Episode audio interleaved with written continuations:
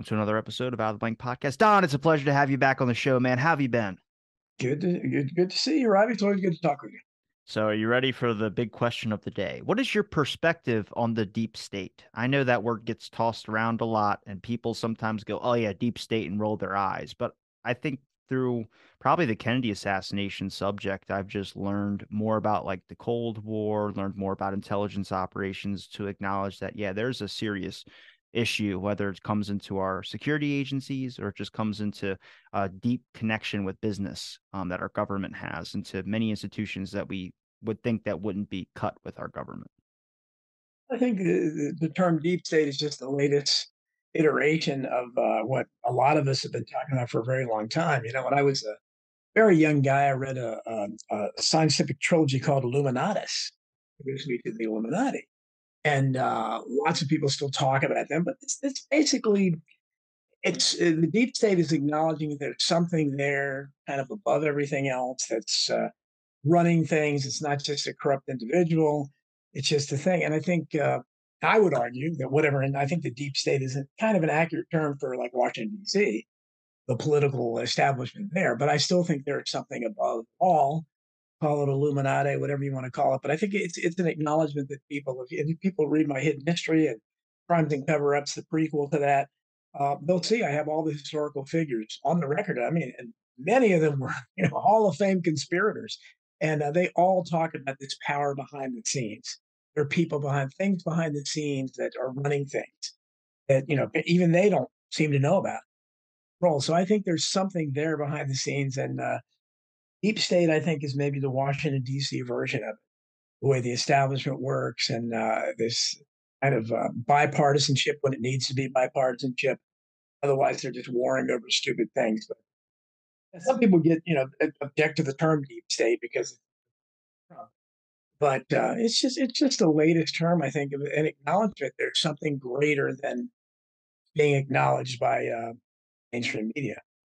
I just learned how tightly connected the government was to everything. Like learning about like the history of Hollywood and just learning about the military influence into Hollywood, whether it's to make propaganda films or things of that sort, but also like the some of the tension it puts on some of the actors and celebrities. I mean, to a point now where celebrities getting so involved in a propaganda film or something like that, that now there we have celebrities that just openly give medical advice. We have celebrities that openly come out and say things that are like Woody Harrelson talking about the whole pandemic issue. And now we don't have to get into that. That's for your next book. We'll talk about uh, when I have time to read it and everything. But I start going, this is a really weird domestic operation that's going on. And I know that sounds a little bit conspiracy like, but I'm just going, what is it doing to our perception of things? I mean, if you're having movies like Lone Survivor that come out and then afterwards kids want to sign up at their local recruitment station, what uh, can we acknowledge that? Can we talk about that? Or does that get lumped into the conspiracy category? I mean, it's Operation Mockingbird is a good historical example of something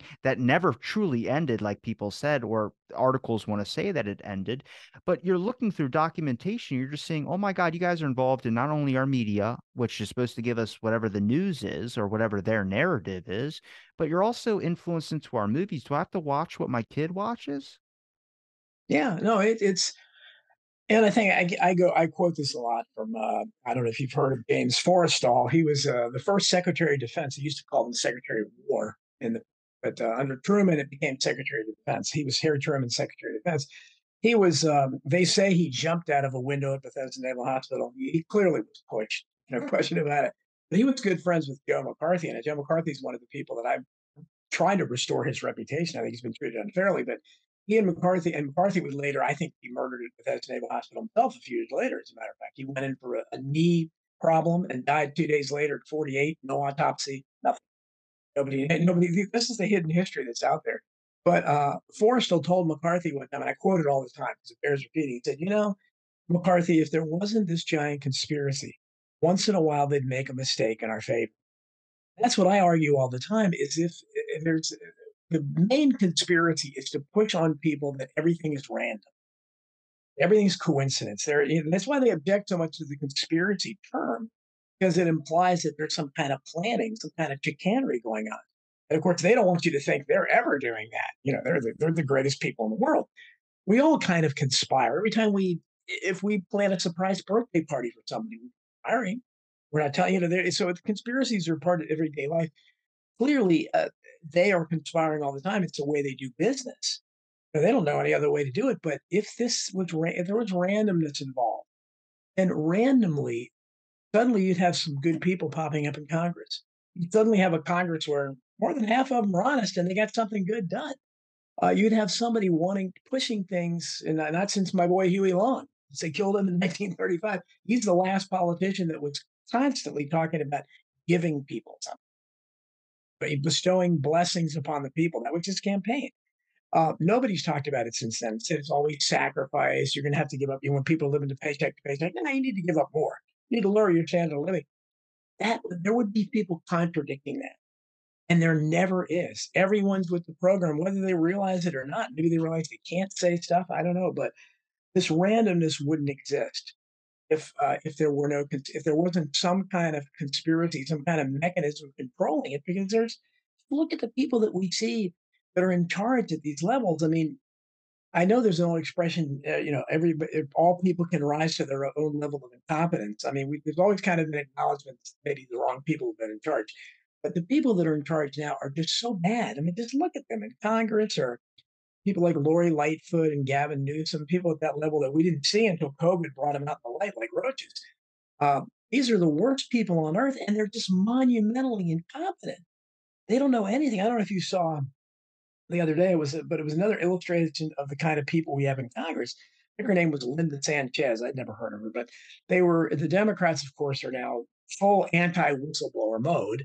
So they had these um, these whistleblowers coming through and talking about what the FBI is planning. I wrote an article on something like this a, a couple months back for American Free Press, where I read last America's last free newspaper. Uh, uh, we talked about the FBI infiltrating the Catholic Church, and they're trying they're put, putting um, undercover operatives in there, much like they did to the KKK and the Black Panthers back in the '60s, and they've always done. Kept January 6th and downward uh, to try to to find out who in the congregation might be too traditionalists or you know who might be you know willing to be too radical.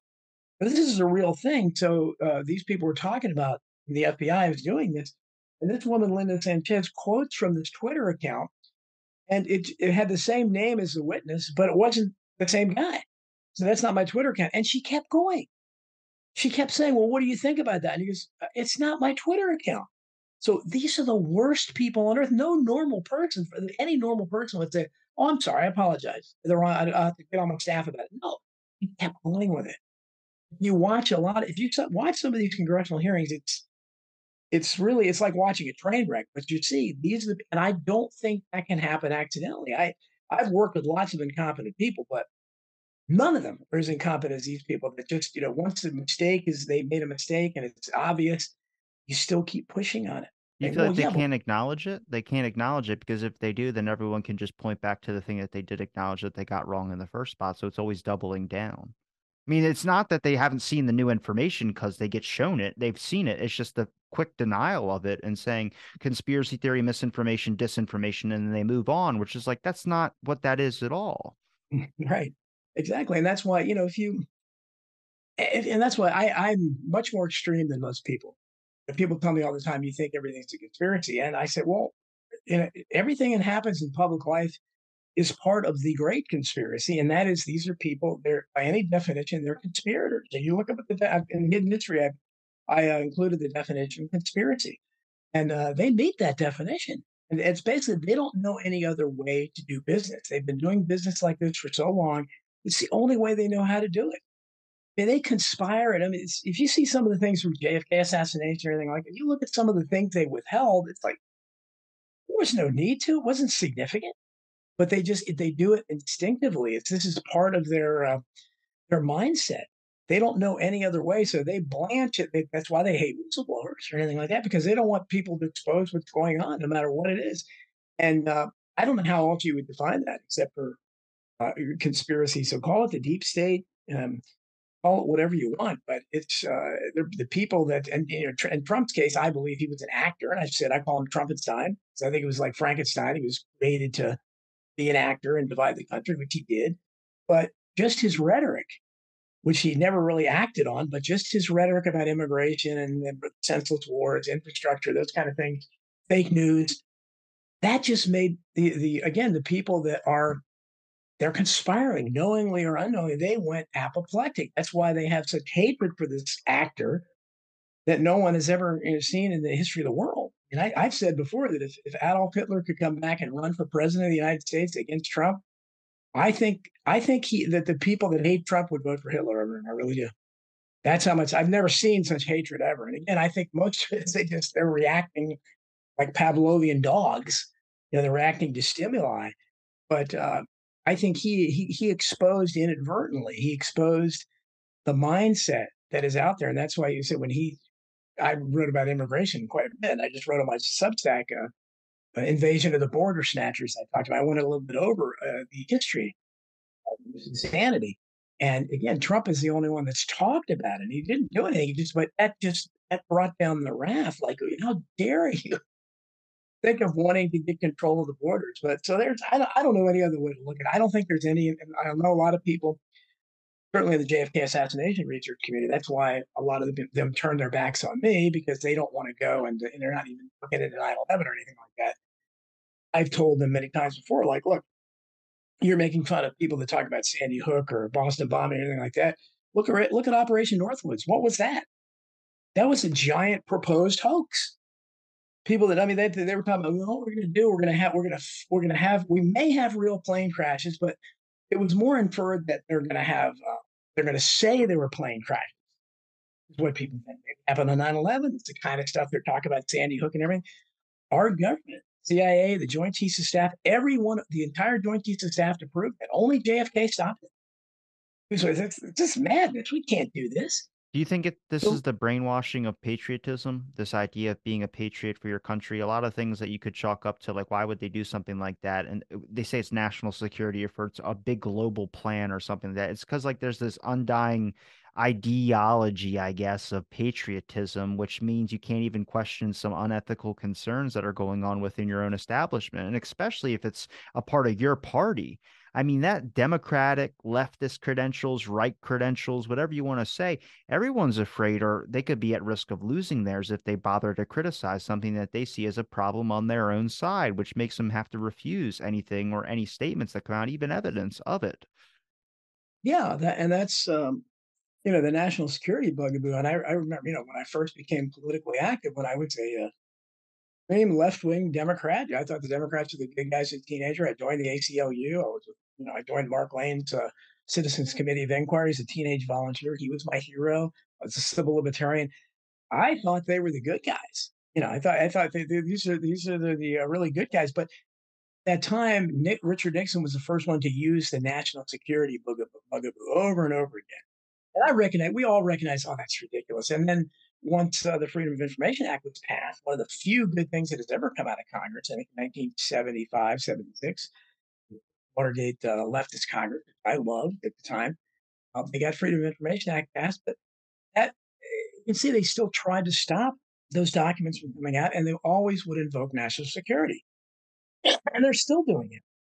They're still invoking national security for things that clearly, I mean, I've pointed out many times how could anything be uh, with the JFK assassination be national security if you're telling us that this minimum wage loser who was sexually inadequate or you know couldn't satisfy his wife all the nonsense they propped up to why oswald did it why would that involve national security you're, you're saying there's no government involved there's no cia no fbi that people weren't involved the secret service was great they did their job that day well, why would you have to withhold anything but they do it in they do it repeatedly on all these things. And uh, you know, there's still files related to Jack the Ripper in 1888 that Scotland Yard is withholding. So I mean, just think about that. And uh, even the John Lennon files as well too. Yes, and yeah, why would that be? And I've you know I've written a lot about that, and you know, in our borrowed fame, and uh, there's a lot more to that as well. But you know, why would those files be exactly? If there was just a if it was just a deranged fan that shot him? Why would you need to withhold any documents? Because I, I, did was hinting at that because I know you wrote about that in Borrowed Fame. But can we talk about John Lennon? I know a little bit about it, but uh, do you think that was MK Ultra stuff? Well, we have uh, Jose Perdomo, who was the doorman at the Dakota, uh, who was, was in the Bay Very, yeah, yeah, a very interesting background. He he's basically has association with all those anti-Castro Cubans that were hanging around. Oswald, I think, was assigned to hang around, and David Ferrie and all those people, Guy Banister, Sergio Arcacha Smith, all the, all those people that I think with the ground level plot. In fact, I'm running a book right now with a couple other people on, on basically on Garrison and that what that ground level plot is. But um, because of that, I think that uh, you know, and I kind of lost my train of thought. What was the question again? I John do that. Lennon, I, MK oh. Lennon, exactly. Lennon, yes. So, um, yeah. So I think that you know when you have somebody like that that pops up, like a um, what Thoreau called a, a trout showing up in the milk. You know, it's uh, it's it's something that's out of place and, and can't be explained innocently. So how do you how do you explain the guy that was a kind of a bigwig in Cuba? And you you'll find some of those anti-Castro Cubans like uh, and those guys. If you look at them, they had a pretty significant backgrounds in pre-Castro Cuba, and they came over and kind of did some menial jobs, which excuse me sometimes happens with immigrants. But uh, you know, when I worked at a hospital, I, I knew a, a, doctor that had been a, a, guy that had been a doctor in uh, Korea, I think, and was working on the cafeteria food line. You know, so it happens. You know, when you when you come to our country. But uh, in this case, I think when you have somebody like uh, Jose Perdomo, who was a doorman at the Dakota building, it just happens. And we've, uh, my friend Bob Wilson, I who does a lot of research with him We've been trying to find out for a while when did when did Prunormo get that job? But we can't we can't find out. You know, we haven't been able to find out when he came to the Dakota. It would be interesting to see if he got there. You know, anytime you know, relative, you know, in relative close proximity to when Lennon was assassinated, I think that would be really a red flag. I don't know, but I, I that's what I suspect probably did happen. But yeah, there are questions about the ballistics and everything on that. And then uh, I interviewed Phil Strongman, who was, I think, the best book on the Lennon assassination a couple years ago, and uh, it was amazing what I discovered. He told me that. Uh, you know, we've always heard that Mark David Chapman was this incredible obsessed fan. You know, that's the that's the uh, the image that, that, Hollywood likes to create. That's like a stalker. You kill the thing you love. You know, so he loved Lennon so much he had to kill him. It's know, it's kind of psychobabble. Uh, that's never made any sense to me. But in this case, it really makes no sense because Phil Strongman told me that you know his research showed that Mark David Chapman had never bought any of Lennon's music. He had none of John Lennon's music until he bought Double Fantasy, which and of course that iconic last photo or last photo of Lennon again. That kind of irony I always get suspicious about. The last photo he has of him signing an album, this assassin that would assassinate him shortly after that. But apparently, that's the only music of John Lennon's who this guy was obsessed enough to kill him that he ever purchased. So it doesn't uh, it doesn't pass the smell test there. And of course, he he was um, associated with World Vision International, where uh, you had John John Hinckley. There's a lot of crossover between him and John Hinckley. John Hinckley's father ran World Vision International. So uh, it, there's a lot of connections there. Chapman was there was a lot more to Chapman and Hinckley than uh, Meet the Eye, and of course they took place within a year of each other. A lot of people get and I get a mix up. So, do you think the government planned to kill John Lennon? Yeah, I think I think so. I mean, I, that's what I would suspect, just because. Uh, was that because of the the activist movement towards the anti-Vietnam War stuff that he was doing? That would that would seem to be the logical reason, but then you you kind of cross over into the world of, of uh, celebrities when I talked about non-borrowed fame, where I'm more and more drawn to Randy Quaid's uh, Star theory because, uh, and I, I, don't really understand it, but if you look into these celebrity deaths enough, uh, they just, in many cases, they're even stranger than what we see in the body counts out of Washington D.C. And and really, the entertainment world is the only other world that I know of, and I've studied this stuff for a long time, where you have these body counts and you have these incredible numbers of unnatural deaths in entertainment world and politics crossover there. And in Lennon's case, he was more entertainment world, but he was a very political figure. Now, so possible they may have just, whatever reason, wanted to silence him, wanted to make a martyr out of him. Uh, because if you, well, I don't, you wouldn't recall, but I was very interested in his death right away. Obviously, suspicious young guy, but um, there was not much speculation. Now, if, if, the internet had existed, there probably would have been a lot more speculation. But there was, I think there was a, a, a magazine I have somewhere called Conspiracy. For the most part, it was accepted, and certainly the media didn't ask any questions.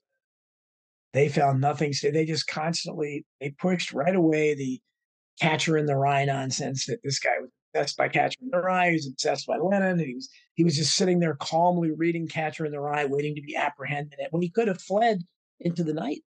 This was before security cameras. He could have he could have been he could have been gone and no one would have ever known that. They probably would have never caught him.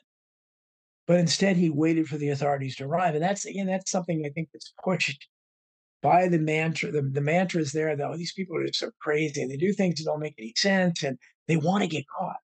You know, and maybe I don't know. I'm not a psychiatrist. Maybe that's possible, but in the case of Lennon, they, they didn't kill you know Ringo or something. They, they you know they, they they killed the most activist Beatle of all, and he was uh, very interested, including the JFK assassination. Talked to uh, communicate with Paul Krassner, who is uh, very close with Mae Brussell. You heard of Mae Brussell, who uh, did a lot of great stuff back in pre-internet days. And, uh, she was very interested in the Lennon assassination was probably the only voice out there was pushing conspiracy. But I asked Krassner uh, about it, and I said, you know, behind the scenes, because he was friends with Lennon. Said, he said, oh yeah, he was he was interested in the JFK. Said, okay, RFK, all that stuff. He was really interested in, it. and you got to look at the time period, 1980. Reagan was coming on the scene; things were changing. How would Lennon have responded to that? I don't know. What, what would his what would what would he how would he have uh, what would he been commenting he was just coming back. You know, this was his comeback album. So what kind of music would he have put on after that? I think it's safe to say that he would have never become a sir. Is that the only is that the only suspicious one for you? Like, what's another uh, Hollywood one? I know about the weird deaths on set and things of that sort. Um, I think the Twilight Zone had three deaths, if I'm not mistaken. On yeah, no, set, they did. But... They did. I, I, think in that case, like the Twilight Zone one, I think it was more carelessness happen, and then they just covered up the carelessness because yeah, I don't I don't think anybody was wanting to knock off. I think there were three Vietnamese, two Vietnamese kids. I mean, two kids and then one guy. Yeah, and Vic, um, guy's name. Uh, the director got sentenced, so I don't think that one's suspicious at all. But then we have like famous deaths that everyone remembers, like Marilyn Monroe, and then others. Well, certainly, yeah, Marilyn Monroe. I've written a lot about that. I, I don't think there's any question she was murdered, uh, but I don't believe the Kennedys were. You know, the, the what happens is the people that believe that generally go and say, well, Bobby Kennedy was there that day, and they killed him to her to silence her. I, I don't. Kennedys get killed. They don't. They don't kill people, or at least I. I have no evidence they ever have. I think she was killed, warning to Kennedy uh, to uh, say, look, we can make us movie star in the world, so we can kill you too. I think, but I don't know. That's my hunch. But clearly, they lied about it. I. Uh, I have uh, investigated uh, the death of Natalie Wood, who I liked very much, and I, I became somewhat friends with her sister Lana Wood, who was an actress herself, James Bond girl. Uh, she was on my show a couple times, and she's the only one out there pushing the theory that Natalie didn't drown accidentally. And she's basically accusing Robert Wagner of doing it. Um, but so there's something there, I think. Uh, Bobby Fuller four. I talked about Bobby Fuller. Can you explain to me the death of Natalie Wood? I don't think I've heard. I've heard the name, but I'm not familiar with her death at all. That's true. I forget how young you are. Uh, she was. She was. Uh, Yeah, my wife looked like Natalie Wood when she was young, so I have extra reason to love her. But she, um, she was in a lot of movies, Splendor in the Grass, and uh, she, she, as a little girl, she was in the original Miracle on 34th Street. So she was a star from the time she was little, and she uh, right over my head. they, they, I forget how young you are, but she uh, just a gorgeous girl, and she uh, was a big movie star, and she was uh, had, was filming uh, her last movie, Brainstorm, I think it was called, with Christopher Walken, supposedly with having an affair with the younger Christopher Walken. But he was on board the ship too, and I would be a little more suspicious of him, but for some reason, Lana Wood isn't suspicious of him at all. but uh, she, we're told that she decided to go out in the middle of the night to uh, just take the little dinghy out on the water for they had an argument or something. And So Lana said, Well, she's on the record. Nellie was on the record of being terrified of water, especially uh, water at night. So she would have never done that. Insane to believe that. And like Lana said, look, she was found in her nightgown or something. Says Natalie was a movie star. She was one of those movie stars that she got dressed up and put her makeup on to go check the mail. So there's no way she would be go out on a boat at night in a nightgown without her makeup because she'd be terrified that something would happen and she'd be found that way. So uh, you know, so there's um, now why that you know there, I don't think there's a political reason for that. And, and, many of these things there's not a political reason, but for I'll give you John Belushi, who uh, you know, big time Saturday Night Live guy. I don't know if you've heard of him, but he was he was the original Saturday Night Live. It was really good, and um, Blues Brothers and all that. But Belushi, I had always suspected Belushi was into the JFK assassination. I just had a hunch, and uh, I've been able to verify it. Unfortunately, I didn't verify for sure until after On Borrowed Fame came out. But I found this thing written by Dick Gregory, a comedian who was also a social activist. It talked about uh, getting a phone call from John Belushi the night before he died, saying that uh, he wanted to talk to Mark Lane. Uh, he had some information if JFK assassination.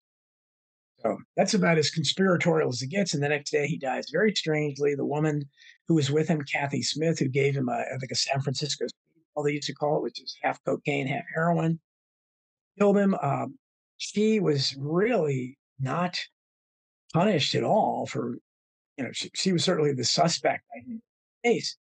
But um, I think, you know, there's one death that's related to that, Freddie Prinze, that, you know, this is something where I only know it's uh, one of my prize stories I talked about in Hidden History. Uh, when I was, uh, when I was with Mark Lane's group, I was at his office one day as a teenager. I was about 18 years old. And uh, we were stuffing envelopes with another teenager. And Mark Lane, I was so excited, down and talked to us for a long time. But he was talking about he had just gotten a phone call from Hollywood from Freddie Prinze. At the time, Freddie Prinze, you probably know Freddie Prinze Jr. Freddie Prinze Sr. was the hottest comedian in the world. He's only 22 years old. He was on Chico and the Man, big stand up guy. And I would have never known he was interested in the JFK assassination if I had been there that day. But apparently he was obsessed with it. He was calling Mark Lane all the time. He was watching the Zapruder film over and over again, thoroughly obsessed with it. About a month later, he supposedly killed himself. Supposedly. And of course, if I hadn't been there that day, I would have no reason really to doubt that. But uh, they they later had a movie called the, uh, the, you know, the Last Days of Freddie Prinze. They used to do these movies of the week back then. They try to you know, tug on people's heartstrings. So the, the whole idea there was to push, as they did with Belushi. In both cases, they pushed this out of control, bound to die because of all the drugs they were wouldn't listen to anybody. There was no mention of the JFK assassination. And I know for a fact that was his obsession. And they did not say one word about it.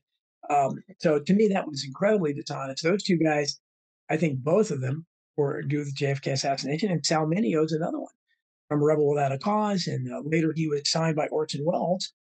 Orson Welles, uh, for some reason, mysteriously never got it made, but he was working on a film about the RFK assassination. And Sal Mineo, who looked very much like would have made a great Sirhan Sirhan. He was going to play Sirhan Sirhan. Sal Mineo stabbed to death outside his apartment. So those are the only three actors I know of that were really obsessed with the JFK assassination. And they all died mysteriously. So why haven't any of us been killed?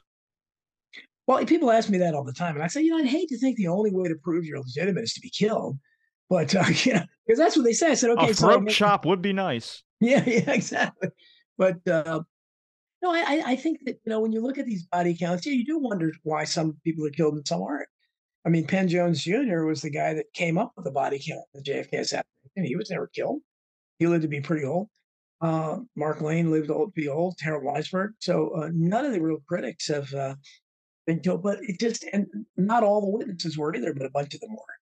I think it's just for whatever reason, same thing with the Clinton body count or Bush body count or any of them. You look at why were certain ones killed. I think it's just maybe, maybe there's a randomness there where they just pick, uh, you know, particular ones and um, it's for people like us that are paying attention to this stuff. We get the message. Okay, this guy's going to testify against Hillary Clinton, as this guy was when she was running, and he drops a barbell on his throat, crushes himself to death in a gym. I mean, I, I don't know how many other people have died like that, but probably not very many.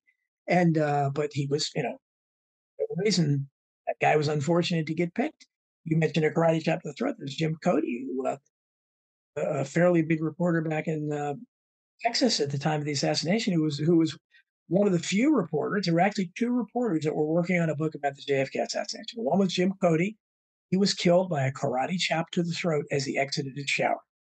That's the cause of death. Again, I, I can I can guarantee that there may not be another death with that cause of death ever in the history of the world. Karate chop.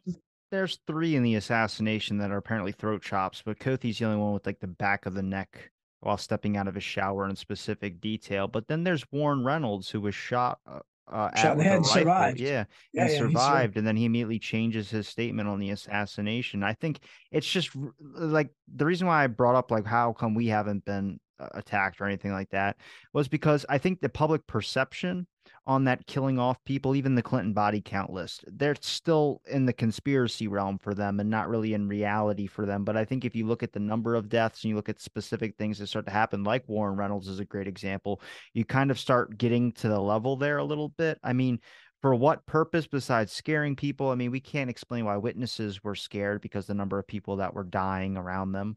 Um, so I think that's a little bit of evidence as well too. It's just I don't know. Like I said, I don't know how what their motives on so many uh, the way that they look at things is completely weird. Uh, the government does like to knock people off what people they choose. I mean, yeah, Penn Jones, why was he not?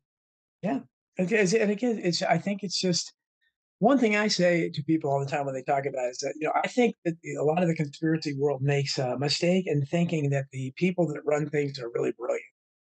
You know, power doesn't go hand in hand with with intelligence. Look at police officers. Uh, the reason why you see them doing so many ridiculous things is because I think all police departments, at most certainly, have a uh, an IQ maximum. You can't have over like 100 IQ or something. They, they seriously, they do because they don't want them to be too intelligent to question things. So these people are not. Most of the cops are not very bright, and they're but they have authority. And you know, those are kind of, sometimes the most dangerous people, the ones that aren't very bright and have authority, because they're not going to question anything. And so it's not. It's like if you look at some of these uh, people, think, oh, you know, like the Henry Kissingers of the world. These people must have mystical powers. No, they just have power. And that doesn't necessarily mean how I don't know what their IQs are, how how brilliant they are. And again, I think there's people at the top. You want to talk about you know the Illuminati or whatever, maybe they do have you know some kind of uh, secret technology and secret intelligence. But the people we see as far as running us, I'm not impressed that they're any kind of uh, So whoever thinks up maybe who to kill, I, I don't know. Just, it's just random. They just pick. I mean, I, I can tell you, like people like in our world, there was a guy named Jim Keith who who wrote the kind of books I did. I think they knocked him off. You know, he he fell supposedly fell off the stage and hurt his knee, and had to go in the hospital and have a knee operation, which he didn't want to do because he kept saying they're going to kill me.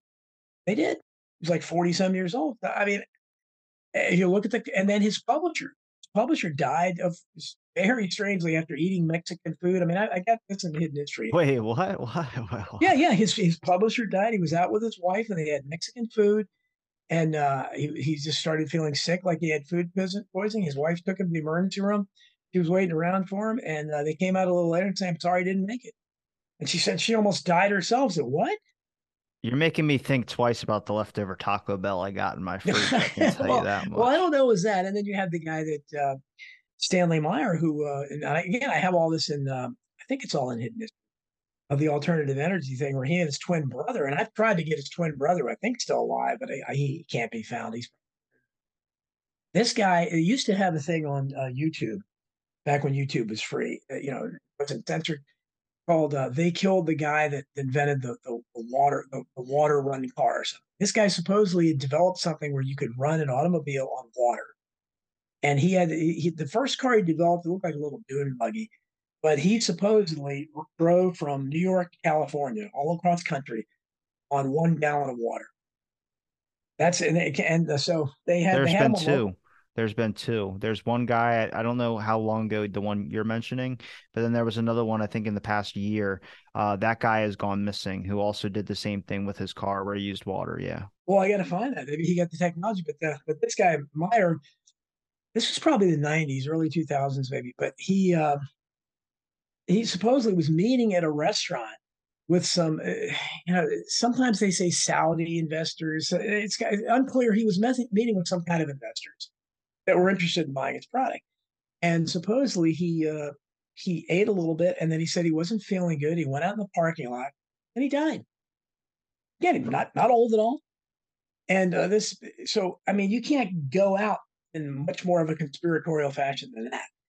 Those when the, those kind of things that when you those are the kind of deaths that make that people in the conspiracy world should stress because they're completely unexplainable in innocent terms, especially as many as them had happened. These things happen all the time, really do.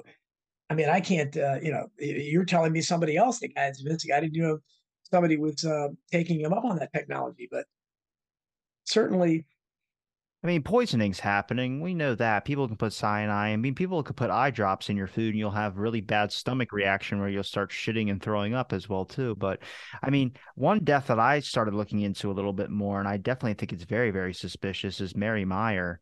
Um, you know, her shot on like whatever she was in the forest or by a lake or something like that. And then the guy said that he had to jump in. He was drinking, he was fishing, and he jumped in to grab his fishing rod and he was standing right beside this body. I think he was cleared of his charges, if I'm not mistaken. But then even her husband, Cord Meyer, had said something about that it was suspicious that someone might have got her because she was talking about the Kennedy assassination. Well, sure. Well, there, there there's and uh, there's a bunch of people in the JFK research community. First and foremost, Jim DiEugenio, it's a big name now, who, for whatever reason, does not believe that at all and actually supports the. I mean, they basically end up framing some black street criminal for it and railroaded him. But um, Eugenio thinks he did. I, I you know, I, I, don't. Peter Janney wrote Mary's uh, uh, a good book about it, and uh, I think he exaggerates uh, the importance Mary Meyer had. I don't think she was. He almost has her co-presiding with JFK. Uh, it looks like he probably did have an affair with her. She was very intelligent, but she was troubled and she was married to Cord Meyer. And you know, you look at Cord Meyer's background, and Cord Meyer was right there with Gloria. He, he's apparently the guy that you know recruited Gloria Steinem into the CIA and helped finance Ms. Magazine and all that. And uh, he may have been instrumental with uh, uh, Timothy Leary as well, who also was uh, with the CIA. So Cord Meyer did that kind of stuff. So I wouldn't necessarily trust him. But what we heard is after that happened, regardless, she was rumored to be having an affair with JFK she's married to a, a big guy in the CIA. And uh, she dies, you know, on the, on the streets of DC, a murder victim. Which people in her income bracket and her stuff, they don't die that way, unless there's a non-street crime motive. And uh, then supposedly James Jesus Angleton, you know, one of the most one of the strangest creatures in the CIA, broke into her art studio and took her diary. Right, took her diary. So um, so there's a lot of a lot of conspiratorial stuff there. I agree with you. I mean, that's I don't think there's any question that, uh, she was killed, but I don't think she was killed because uh, that she was some kind of a uh, uh insider. But I supposedly she was questioning the assassination, already looking at it. So who knows? It could have been an inside CIA thing where they they told Cord Meyer, "Like, you got to get rid of her." I don't. I have no idea. I don't know how these people, work, but regardless, I don't think the guy that they framed for the crime did it. There's uh similarities there with Marilyn Monroe and her because it seems like people when with their death say, "Oh, it was a, trying to wrap up the what they were doing with the Kennedys." Um, you know, like trying that connection, that love connection, whatever it is that they want to go for. And that just doesn't hold water for me. It just doesn't have any weight to it that they're oh, they're going back to go clear up or they're trying to clear up things that could embarrass the Kennedy or this. But it's that idea of Camelot, which I don't necessarily know because I don't think people are 100% good or 100% bad, but there's like a myth out there of Camelot a little bit. And I'm like, I just feel like everyone kind of understands how things work. And sometimes you have to do something that doesn't look good to be able to get something through. I mean, look how tight Congress is. Look how tight all these institutions are. I feel like you have to have some leverage or blackmail. I mean, that's what Hoover was using over everybody. Right. Well, I, I I've been getting an argument. I get in an argument with people all the time about the Kennedys because I, I I'm I admit I'm kind of a Kennedy fanboy still, and uh, I think we need to have heroes in some way. And I, I just just having written about the Kennedys extensively, I think they've been treated unfairly starting with old Joe Kennedy. The, and if you read uh, Bobby Kennedy Jr.'s book, uh, Family Values, he he said a lot of the stuff I've been saying for years. And of course, he should know he's in the family about uh, how the, the, myths that they made up about old Joe Kennedy. There's no evidence at all he was a boot, none at all. But the, the idea is that he was this criminal boot. There's no evidence at all he had any mafia ties at all. There's no evidence that the mafia helped Kennedy win, uh, you know, Illinois in 1960. Uh, you know, there's, I mean, you may have had some chicanery on Mayor Daley's part, but he did that with every Democratic candidate. But the uh, people believe it. Even my friend John Barber, who I love, he I don't even argue with him about it. Everybody accepts it at face value. Joe Kennedy Sr. was a good guy. And one thing I learned from Bobby Kennedy Jr.'s book that I never knew, and I'm stressing as much as I can, is during the 1950s, during the Eisenhower years, there was a commission to investigate the CIA. No, I knew nothing about this. Kennedy Jr. said this was the first, this is where the, the, hatred for the Kennedy family on the part of Allen Dulles came from. because Allen Dulles was the director of the CIA at that point. Guess who was the most vocal member of that commission? Kennedy Sr. Joe Kennedy Sr. was the first person in the 1950s to say CIA is out of control. They need to go back to their charter. They need to completely stay out of domestic politics and all these foreign intelligence gathering. That's it. I had no idea about that. I don't think one, if I didn't know, there's like one tenth of, you know, a fraction of a percent of, of Americans that would even have that idea. I think that goes a long way to explaining uh, why the CIA was uh, certainly hesitant about Kennedy and suspicious of him. And, uh, you know, you could argue, why did they let Kennedy in the White House? I don't, considering who his dad was. But uh, do you think McCone but, was a bad guy? Uh, you know, it's hard to say anybody was good in the CIA. Uh, he, it looks like he was on the surface friendly uh, with the Kennedys. I mean, our... Bobby Kennedy wrote an article, yeah, about it, where he said that his father was walking with McCone um, through their yard. Uh, yeah, after... asked him, yeah, yeah, yeah, Did you did you guys kill my uh, brother? Yeah, but uh, I don't.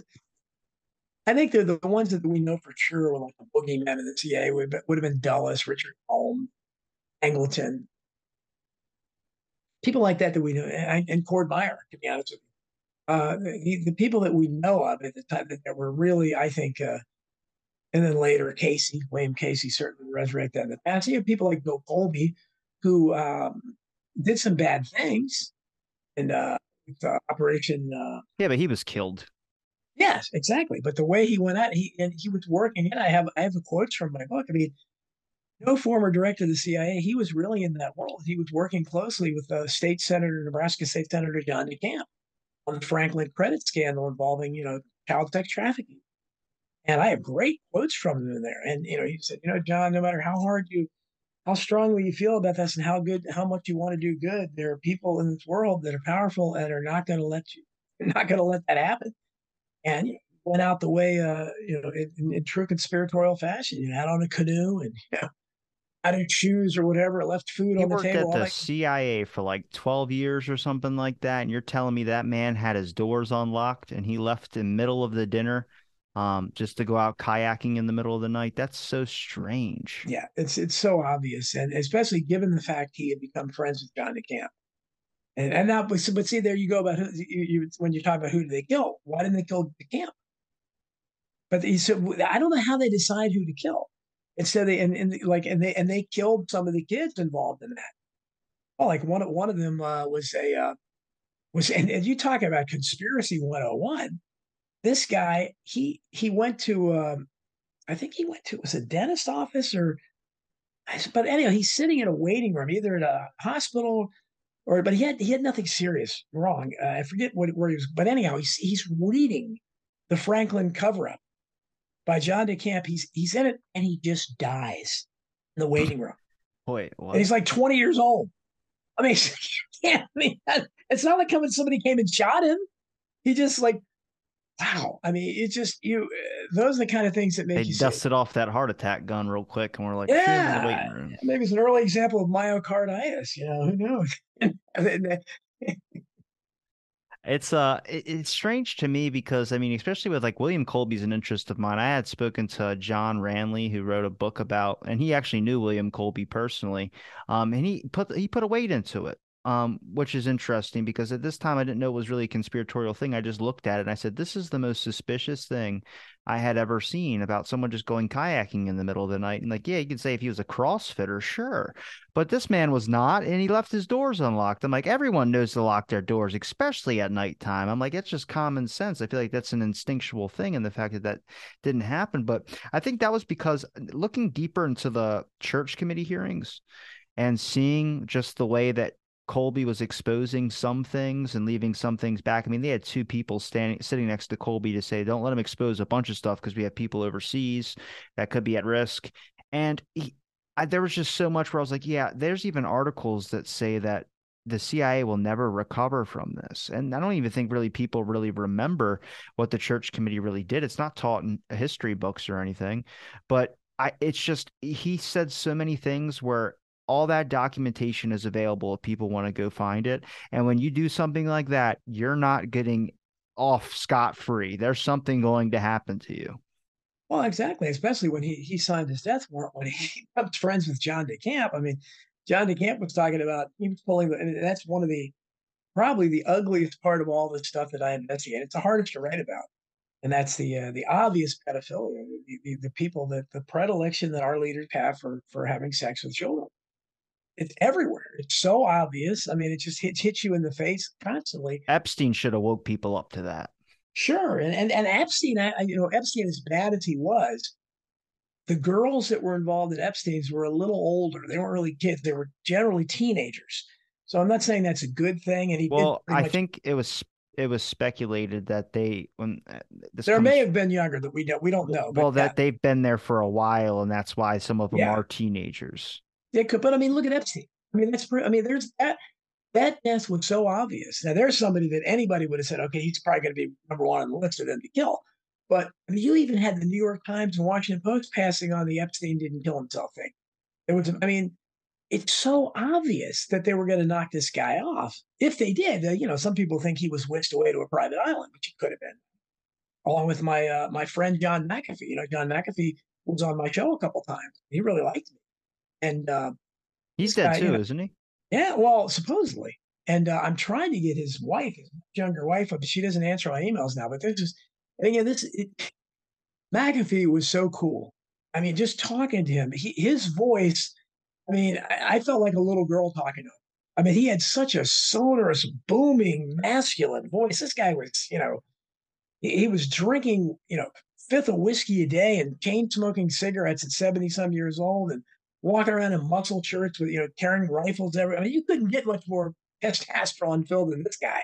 Uh, but he, so he was, and he, he was questioned. He was wanted for murder, and I could believe he murdered somebody.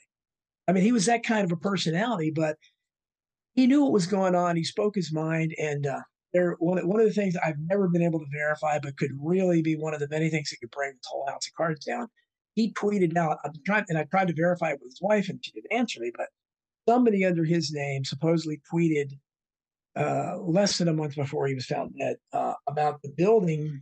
He gave the address of the building. If you remember the Florida condo that just collapsed, it never happened in the history of the world. It just collapsed, like like Building Seven or something. It's just and it's like it never happened before. And he tweeted out the address of that, saying that he owned a unit in there, and if uh, anything happens to them, that's where they can find all his files.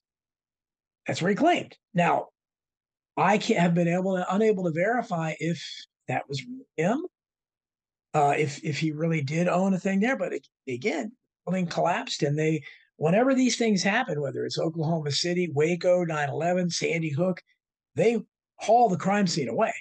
So whatever happened there, it's gone, long gone. It's not like you can analyze it and try to find any files. Um, and his wife hasn't answered me, so I don't know if that's true. But if that's true, then obviously McAfee knew, and he, he and he would, but he was kind of full of it too. You know, he was he was a bragger, so you don't know how much he actually knew and how much he was saying he knew. But if he had something like that, they collapsed an entire building.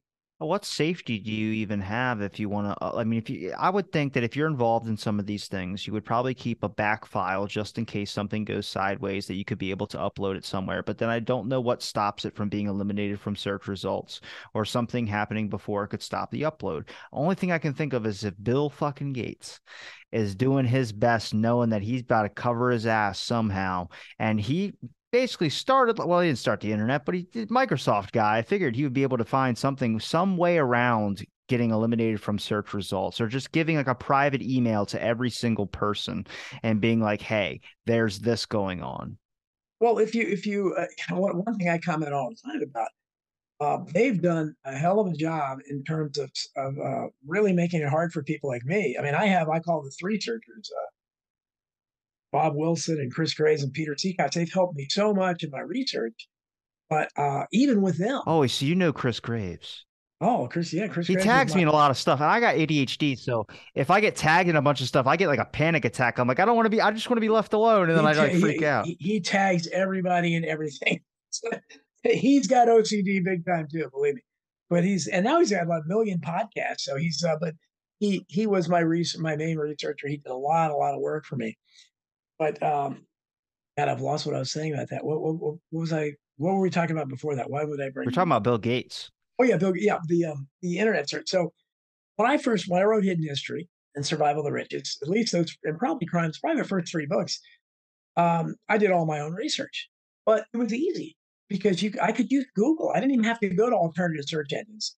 The stuff was out there, and Google started really advancing the algorithm. When censorship became real, they put this algorithm in where they know what you're trying to find, and they don't. They make it really hard, not possibly for you to find it.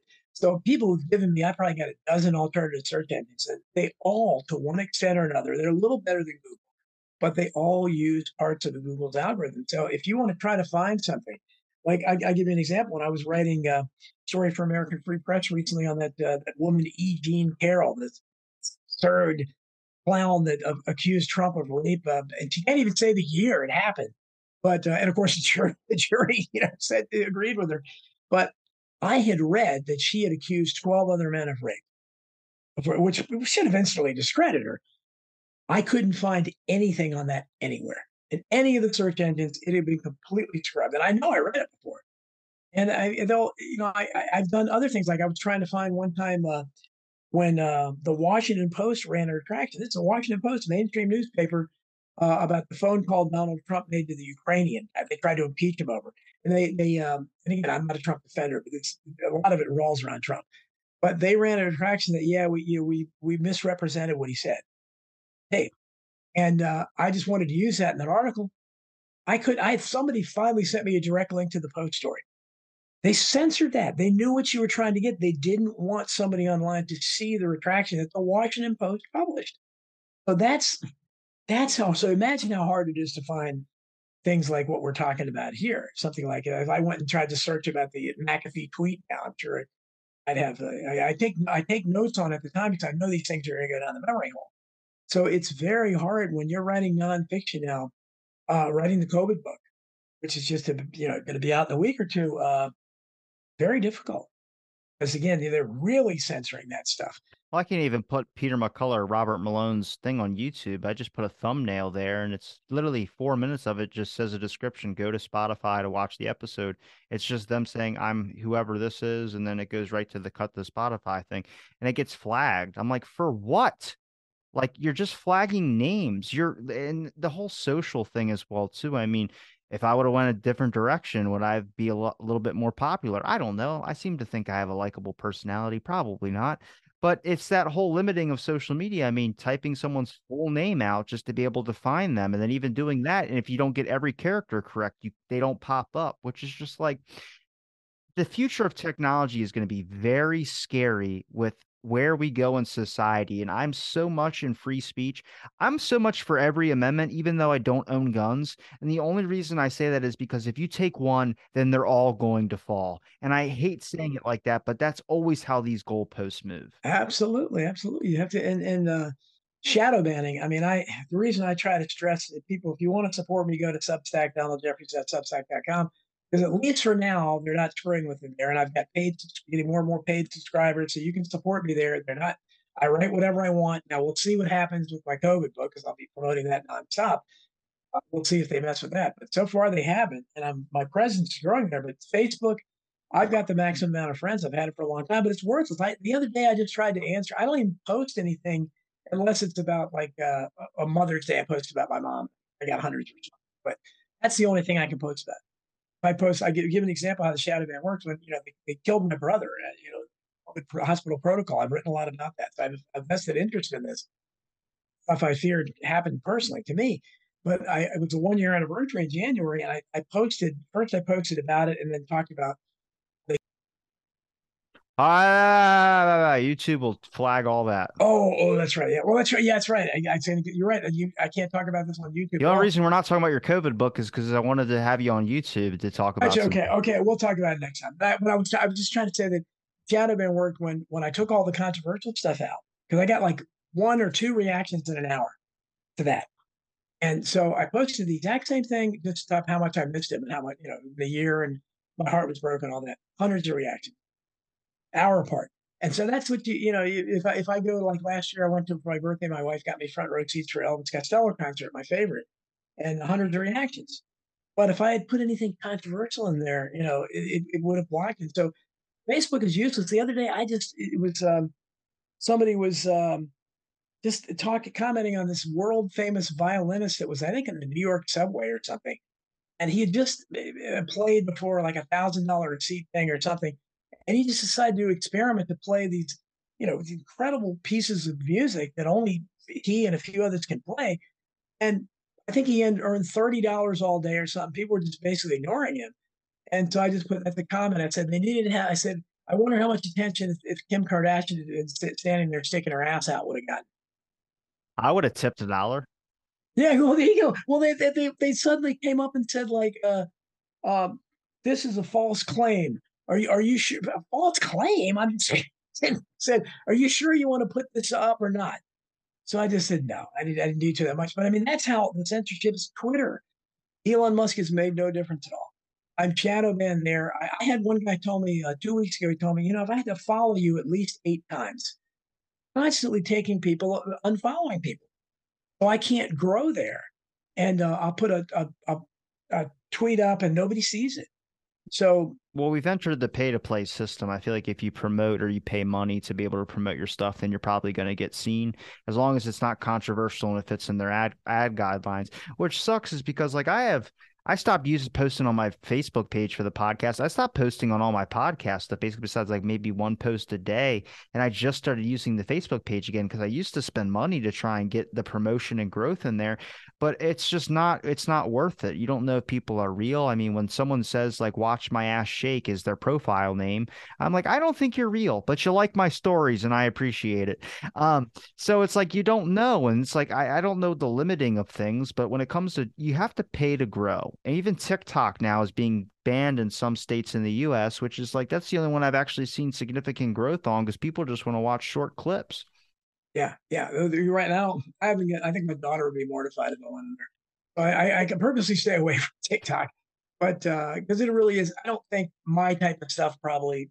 I, I don't know how much I could what kind of points I could even make there because it is so limiting. It's it's more for it goes up to ten minutes, so that is the thing. It does give you ten minutes of content to put up there. It's just people only look at like the first short bit, right? Because that I know people like my daughter and everything. They're they like the real short clips, and uh, you know, because again, it's a short attention span of young people, and uh, so I understand that. But I I would like to be able to use, you know, again, the books coming out, especially, and you can please feel free to edit out that stuff you want I don't want you getting taken out from YouTube, but um, I do worry about how I'm going to promote that. It just it being in the title. So I, I don't think I'll try on Facebook, but I'll I'll have you on to talk about it on a Spotify episode. Um, just YouTube, it's just that's their platform rules. I'll just have to put a thumbnail for it, but I'm more than happy to have you on. I I got so many episodes now that are COVID related, just because I got really pissed off at the fact that there's a bunch of stuff coming out and we're not allowed to talk about it and nobody's acknowledging it. People that called me a conspiracy theorist in the beginning, where I showed them,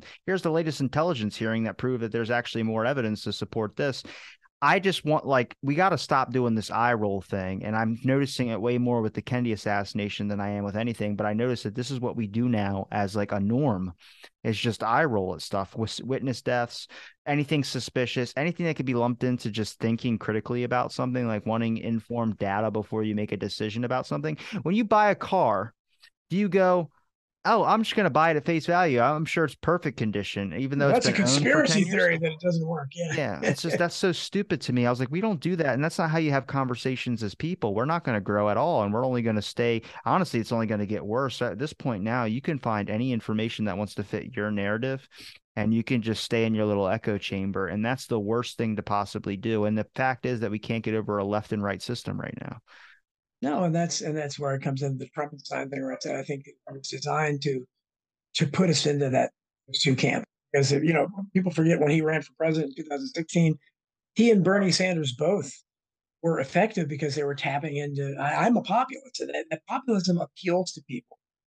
Different types of populism. Because Bernie Sanders using a lot of economic. There was a crossover. Uh, you know, he was criticizing the trade deals and the inequity of wealth and all that. And Trump was mainly going after immigration and uh, foreign policy with the senseless wars and both infrastructure. So there was a lot of populism there because people know the Democrats and Republicans weren't doing anything about it. So I think that they used Trump to to to put out there, and they used his personality and it divided people. And so you now have people. I I've lost so much support from people because I, I I voted for Trump initially, and uh, people you know they hated me for it. I, I've had one of my niece canceled me from her life. Uh, lots of people that interviewed me, people that wrote reviews for my book, Hidden History, that uh, they because they fell for the Trump thing, and I kept telling them, look, I you know I, I I started criticizing this guy almost as soon as he became president. My it's out there on the record. I, I said this guy's an actor, but so I catch it from the Trump people too. But I really caught it from the left. That I mean, I have people that used to love my work that that, that deleted me and blocked me, and don't talk to me anymore. And uh, so it's it's it's because they fell for this nonsense. And now we have no chance of getting. If we had a chance for a third party, that would be what RFK Jr. would be running. It. He would be running as a ridiculous Democrat. He has no chance in that group. That's what we, would rally behind. Maybe somebody like him, and maybe he's not even real. I don't know. But that's the kind of person maybe you could get a third party as. But we can't do that now because everybody is so terrified, especially if Trump's there. People on the left would never vote for any third party candidate because they'd be so scared Trump might win and they hate him so much. And the same thing with the people that love Trump, they don't they wouldn't want Biden or whoever to win either. So it's um Do you think there's a way to stop the deep state machine? Well, I, either you know, I said at the time when Trump was elected, I said, you know, however flawed this guy is, uh, you know, uh, the, he's our last hope. He's talking about some things and uh, big parts of it, immigration especially. They need. I mean, you, you realize what's going on at the border. I mean, it's it's unbelievable that people don't realize how many people have been coming into this country, what it means for our resources, what it means for uh, our divisiveness, because these are people that are encouraged not to learn a language. Uh, they're they're not encouraged to assimilate. So it's, and we already have our own poorest people that are not getting benefits.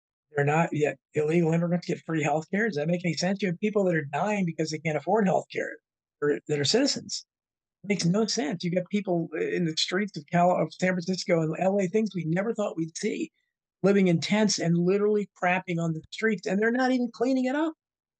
This, I mean, this country is a mess. It's horrible. And the last thing we need to be doing is bringing more of the poorest people, poorer than anybody here, bringing them in and telling them that don't worry about learning the language, don't worry about it. You know, don't, don't assimilate. We'll make it easy for you because they want to create division. They want to create, and this is, I guess, how they've chosen to do it. But I, I don't know how we can't get together. The only thing we can, I remember, you know, a bunch of us used to try to, uh, used to try to push these email memes probably 10, 15 years ago before things were anywhere near this bad to try to get people to, because we really need like a national strike. We need like a national not go to work day or something. But failing that, they tried to do something like let's let's email a bunch of people and say, hey, look, as a collective gesture, let's everyone agree nobody's going to buy gas next Thursday. And that's risk free. They can't force you to buy gas on a particular day. Uh, nobody's going to come, I don't think, and arrest you for that. So, but it would be a way to show that you're together on something.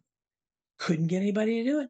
Couldn't get them to do it. They couldn't even do something like that, which wasn't even a. You're not sacrificing anything. Buy it the day before, but they couldn't do it. So if you can't get people to do that, I don't know how how we can come together because we and we don't agree on it. Said all these you look at the JFK assassination research committee. If you go to those forums, a lot of these people are my friends, it's just I just they love most of them love Biden. They think he's great. He's going around shaking hands with the air. You know, he's not even there, and because he's not Trump. And so it's like I, I can't even talk to them anymore. They don't believe in civil liberties. They don't believe in free speech. Um, and it's it's just it's very uh, it's very sad because basically you and I and everybody in this world at all. We're we're basically they need to call us what they are. We're not domestic terrorists. We're not racist or uh, whatever uh, the uh, white supremacists, whatever they want to call us. We're thought criminals. At this point, that's what they're going after. They're going after thought they don't like, opinions they don't like, and they can call it hate speech, which is nothing else. That's that's another word for thought crime. I, I, I think I'm the only one saying that when people talk about hate speech. They say, Look, hate speech is not compatible with free speech. There's no such thing as that oh, the, the Constitution doesn't protect protect hate speech, but the word hate doesn't appear in the Constitution. What the hell are you talking about? But nobody nobody makes that argument. They just sit there and say, "Well, I don't think it's hate speech." Well, what is hate speech? It's a human emotion. You know, you could argue what I'm doing now is hate speech. I'm criticizing the government, and that's that's where they want. You're criticizing as long as it's the right people, the the wrong people. Like if you're criticizing someone uh, that is from a particular group, transgenderism, all that madness. I, I don't want to go into that as much, that's again that's showing just how insane we've become when somebody's just pointing out that it's not right for biological male to be shattering women's swimming records. That that's not fair to the women's athletes. Yeah, you just put them in a. I've voiced my opinion about that. It's you put them in a separate league. We have. Eh, I work at a gym, but we have natural and unnatural bodybuilding competitions. I mean, I would do the same thing with sports. Like, fuck, if someone ends their career at 25 because they got a messed up ankle and they can take steroids or something and still play and keep their thing going. I was like, put them in a separate fucking league. I would love to see a bunch of people doped up on and try and break records. You can't compare them to the people who aren't doped up though. That's a whole separate thing. It's just like unnatural and natural bodybuilding competitions. There are people that take steroids to get the way that they look and they cannot compete against people who don't. Same thing with sports make your own league for it. It's not secluding you or exiting out. It's just making it fair. You can't have different things of genet whatever genetically enhanced whatever you want to say you just can't do that but also when it comes to transgender stuff I don't I, I only care about the people I care about. Like I love I love people, but when it comes to affecting real change, if it doesn't fucking bother me, like what's it going to do in my life? Like it's not going to affect the way I raise my kids when I have kids. And that's just like people look at it like, "Oh my god, it's going to affect me." I was like, that's whatever it is. I, I don't know. I, I can't stop. I can't control people's thought process. The same reason I can't limit people on social media. There's a bunch of things I come across I don't like, but I'm just like that. You have the right to say it. Welcome to America. That's our fucking privilege. And then I, I move forward. I don't want to ban that person. I don't want to be like this person should be deplatformed, but the conversation should still be out there because all you do, like for instance, it's Bill Burr's joke.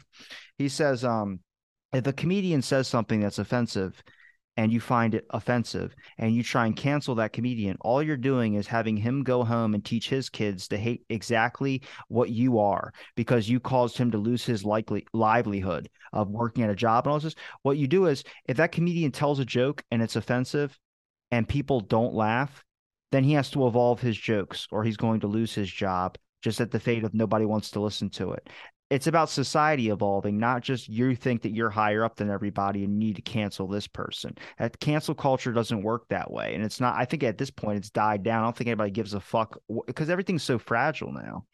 Well, it shouldn't. I mean, it's, you know, as again, I, I have a lot of libertarian in me as well. So we used to talk about victimless crimes. And, uh, that's eh, you know that, that's something I always fought for. I didn't used to care what anybody did, but I never thought I would see the day when they're you know again. I think that as as, as a parent, my my children are grown now, but I I would be on every viral YouTube video in the world if my kids now because I, I would really object to some of the things teaching them and and, and that available to them learn and that they're you know the things asking what pronouns are and like it's just it's just stupid stuff. You want to you want to have an imaginary world like that, then go start your own like you said, sports league, go start your own school. If you want to believe that, you can all walk around and pretend you're trees or whatever. You want to have, you know, call yourself A. I don't care. That's fine. But don't subject my kid to it. Madness. And it's, uh, it needs to be called out. I mean, you know, men can't have babies. I'm sorry. And that's another thing. If you, if you look at these congressional hearings, as the, wait, uh, what? Talking, men can't have babies? Yeah, exactly. Exactly. That's, well, again, that's what uh, they they have uh, they've had like one Biden administration official, and a lot of them really do look like actual fruit came out of Arkham Asylum or something. They're like super villains, but the, the look they have, and they dressed crazy, and they're just it's ridiculous. And um, this is why I've been stuck in the 60s and 70s because I don't want to deal with any of the modern day shit. I just want to look at the past and things that there's no changing. It's just all the same. Well, I wish I, I you, you have no idea what was I call it America 1.0. It's a completely different world. There was a lot wrong with it. I used to bitch and complain about it back then, but I mean, where do we have now? Because I've always said that we have we had a, a, combination of corruption and incompetence. That's what we were facing: corruption and incompetence. And I'm not sure which is worse, but it was like a stew together. And uh, now we have a third ingredient. It's the worst one of all. And that is absolute lunacy, insanity. You have people that are in charge, like this guy. Uh, what was the guy, Sam Brisson or whatever the guy's name is that was a uh, the bald head, a shaved head, dyed red mustache, red dress. He was like number two in Homeland Security. He had a huge uh, job. and he was arrested for stealing women's luggage at the airport like three times. They finally arrested him. This guy is, I mean, he's a freak show. You couldn't invent a supervillain like that. He has a high ranking, high security clearance position. They finally fired him for that. But that's the lunacy. That's the part where they're throwing absolute madness in the mix. The corruption and incompetence are bad enough. But now you've got madness. You've got the Joker and the Riddler and people like that out there that are, that are you know, it's a it's a controversial take, but I had this take when I saw the CIA making uh they made a commercial that were like, I'm this type person. I am a blind Latino person and I work for the CIA. It was about an it was about being inclusive or trying to be like we are we are very we're open to all. And I go, that's bullshit because I've talked trash on you guys and you guys sent me an email saying that I could never get a job at the CIA. So you guys aren't open for all if I can talk trash and criticize, but it's like I'm not when they when they said all that, I was like, but are they good at their fucking job? That's the question. That's the only reason. You, if you're in the CIA, I want you to be good at your job. I don't care what who you are, what you are, whatever you identify. I don't give a shit about that. Are you good at doing what you're supposed to be doing? Because damn it, the people that have been doing it in the past have been doing a great job, and I let me get shit. Exactly, exactly. Well, I think that's the, the only the only positive outlook to all, but again, this is where you get to the thing of, of that they want to bring it down because it sure looks like they're trying to bring it down, trying to bring the country down. They're doing everything they can because they're putting people like that, somebody that's you know obviously has huge mental problems to begin with, and then is also a, a, a kleptomaniac about stealing women's luggage uh, uh on top of it. Uh, they can't stop himself from doing that. When these people are given their high-ranking positions, then it's inevitable that uh, what you talk about about the CIA being good at things, they're not going to be good at concealing anymore. They're not going to be good. So they're, I guess that's good for American citizens, maybe, but uh, for for uh, the military industrial complex that wants to get involved all over the world constantly by countries and crazy stuff we've been doing forever. The Kennedy was the last one that tried to you know, to go the other direction and actually go for peace.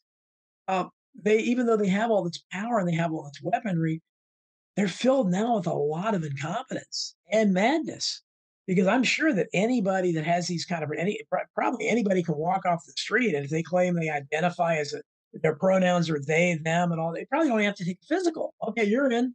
Maybe they automatically make them an officer. I don't know because it's it's so insane at this point. But so that kind of military, we probably have less to fear from it as citizens. But I would think these other countries have have less to fear from them too. I mean, I would think that's why if we if we ever really did get in a war, I mean, I think people are all theatrical opponents like you know, WWE. But if the Russians and the Chinese were actually our adversaries, I think the Chinese and the Russians would be just laughing at the prospect. I, you got to repeat that last part. Your mic cut out. Oh, can I? What am I saying? Yeah, I think that the the if we were really enemies with, say, the Russians and the Chinese, I think they would be laughing at the prospect of engaging today's American military. Because I think that you know, I, I don't I don't know how what it must be like, but I look at people like General Milley and the people that are in charge, and I can't believe. And I think they've weeded a lot of the people out.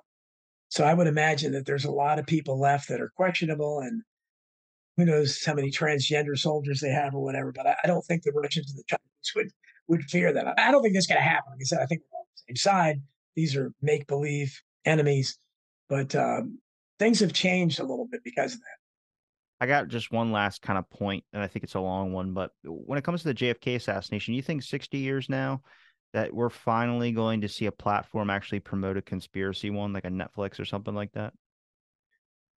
Well, um, Netflix is open. I I'm not a fan of Netflix, but they do have some of those kinds of things on there, so if it's possible. And and uh, RFK Jr. his candidacy is bringing up the issue, bringing up you know, the vaccine issue as well. But he is he's come. I never thought I'd see a presidential candidate that would come out and you know as part of his campaign say the CIA killed my father, the CIA killed my uncle.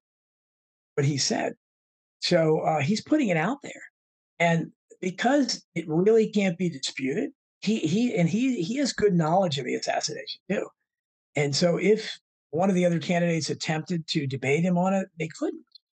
It's, you know, say that Oswald did it, you don't have any facts at your disposal. So someone that does have the facts Oswald could easily just destroy you. And that's why they stay away from it.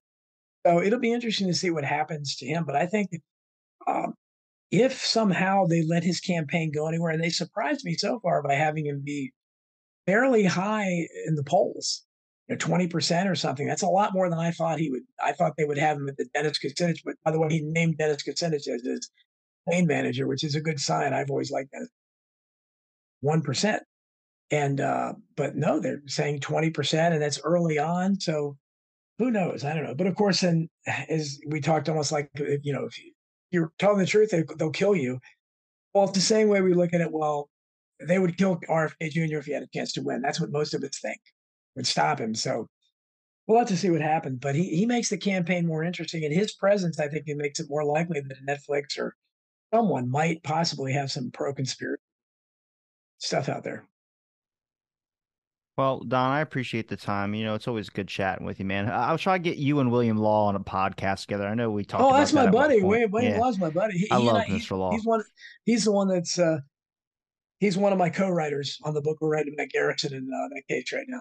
Maybe I can have you guys talk about that a little bit. Um, but I always appreciate the time you give me to talk, and I'll, we'll we'll, we'll talk about your COVID book ne- on the next one. Um, just so I can get that out there for people Absolutely. to be able to hear as well. Feel too. free to edit out my references to it here. That's what you get involved on where can people uh, find your links? Well, again, I, I my website is donaldjeffries.media. Uh, I stress Substack. That's it's called I Protest, just like my weekly show. I uh, my live streaming show is every Friday from five to seven p.m. Eastern on Rokfin.com and my YouTube channel.